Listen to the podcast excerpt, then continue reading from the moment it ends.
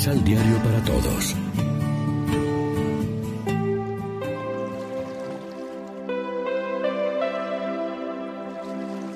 Primera lectura. Celebraron la dedicación del altar y ofrecieron holocaustos con alegría. Del primer libro de los Macabeos.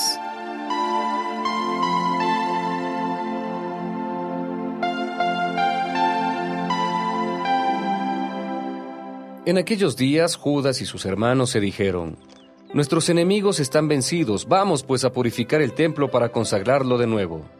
Entonces se reunió todo el ejército y subieron al monte Sión.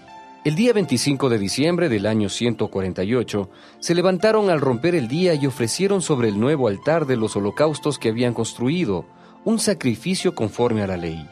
El altar fue inaugurado con cánticos, cítaras, arpas y platillos, precisamente en el aniversario del día en que los paganos lo habían profanado. El pueblo entero se postró en tierra y adoró y bendijo al Señor, que los había conducido al triunfo. Durante ocho días celebraron la consagración del altar y ofrecieron con alegría holocaustos y sacrificios de comunión y de alabanza. Adornaron la fachada del templo con coronas de oro y pequeños escudos, restauraron los pórticos y las alas, y les pusieron puertas. La alegría del pueblo fue grandísima, y el ultraje inferido por los paganos quedó borrado. Judas, de acuerdo con sus hermanos y con toda la asamblea de Israel, determinó que cada año a partir del 25 de diciembre se celebrara durante ocho días con solemnes festejos el aniversario de la consagración del altar. Palabra de Dios.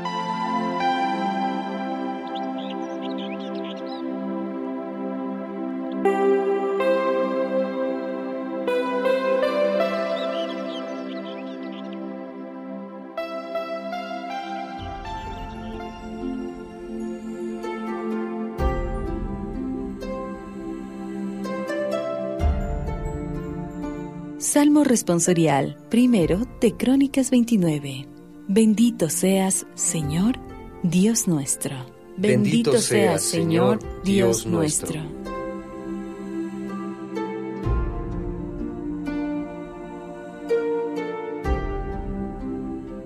Bendito seas, Señor, Dios de nuestro Padre Jacob, desde siempre y para siempre.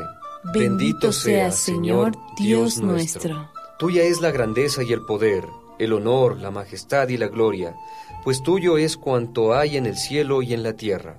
Bendito seas, Señor, Dios nuestro. Tuyo, Señor, es el reino.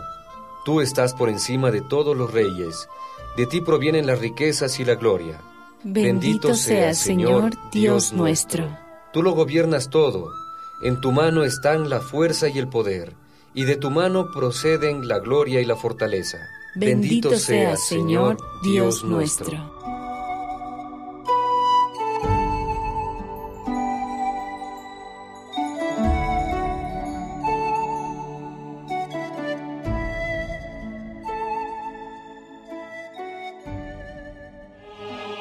Proclamación del Santo Evangelio de nuestro Señor Jesucristo, según San Lucas. Entró después Jesús al templo y comenzó a expulsar a los que ahí hacían negocios. Les declaró, Dios dice en la escritura, mi casa será casa de oración, pero ustedes la han convertido en refugio de ladrones. Todos los días estaba en el templo enseñando los jefes de los sacerdotes y los maestros de la ley buscaban cómo acabar con él, lo mismo que las autoridades de los judíos. Pero no sabían cómo hacerlo, porque el pueblo entero lo escuchaba, pendiente de sus palabras. Lección Divina Amigos y amigas, ¿qué tal? Hoy es viernes 22 de noviembre y como siempre a esta hora hacemos del pan de la palabra nuestro alimento espiritual. El templo, siendo un lugar de oración y encuentro con Dios, lo han convertido en cueva de bandidos, comerciantes de lo sagrado. Y Jesús, que no tolera ese tipo de actitudes, no tanto por lo material, sino por la explotación que se da alrededor del mismo en nombre de Dios, desvirtuando el verdadero sentido del culto y la religión en los más sencillos, reacciona violentamente buscando despertar la conciencia de las personas que presencian el evento y lo que logra es ahondar más el desprecio de las autoridades judías que deciden terminar con su vida de una vez por todas.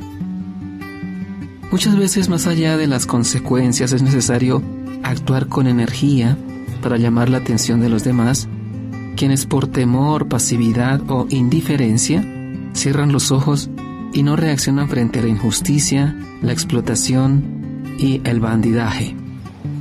Eso no pasa solo en tiempos de Jesús, también hoy somos tolerantes, cómplices y encubridores de acciones que atentan contra la dignidad de las personas, su libertad, sus derechos fundamentales y su religión. Jesús con su actitud nos invita a tributar a Dios un culto auténtico y sincero, si es necesario derribando todo aquello que impide tal objetivo.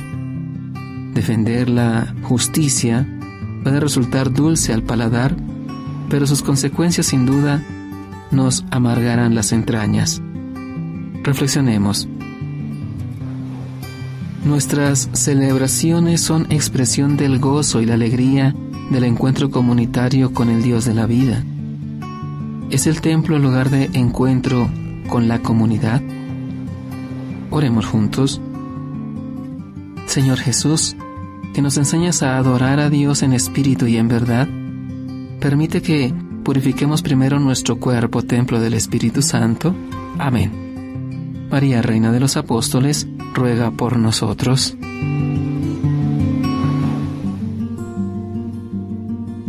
Complementa los ocho pasos de la Alexio Divina adquiriendo el emisal Pan de la Palabra en Librería San Pablo o distribuidores.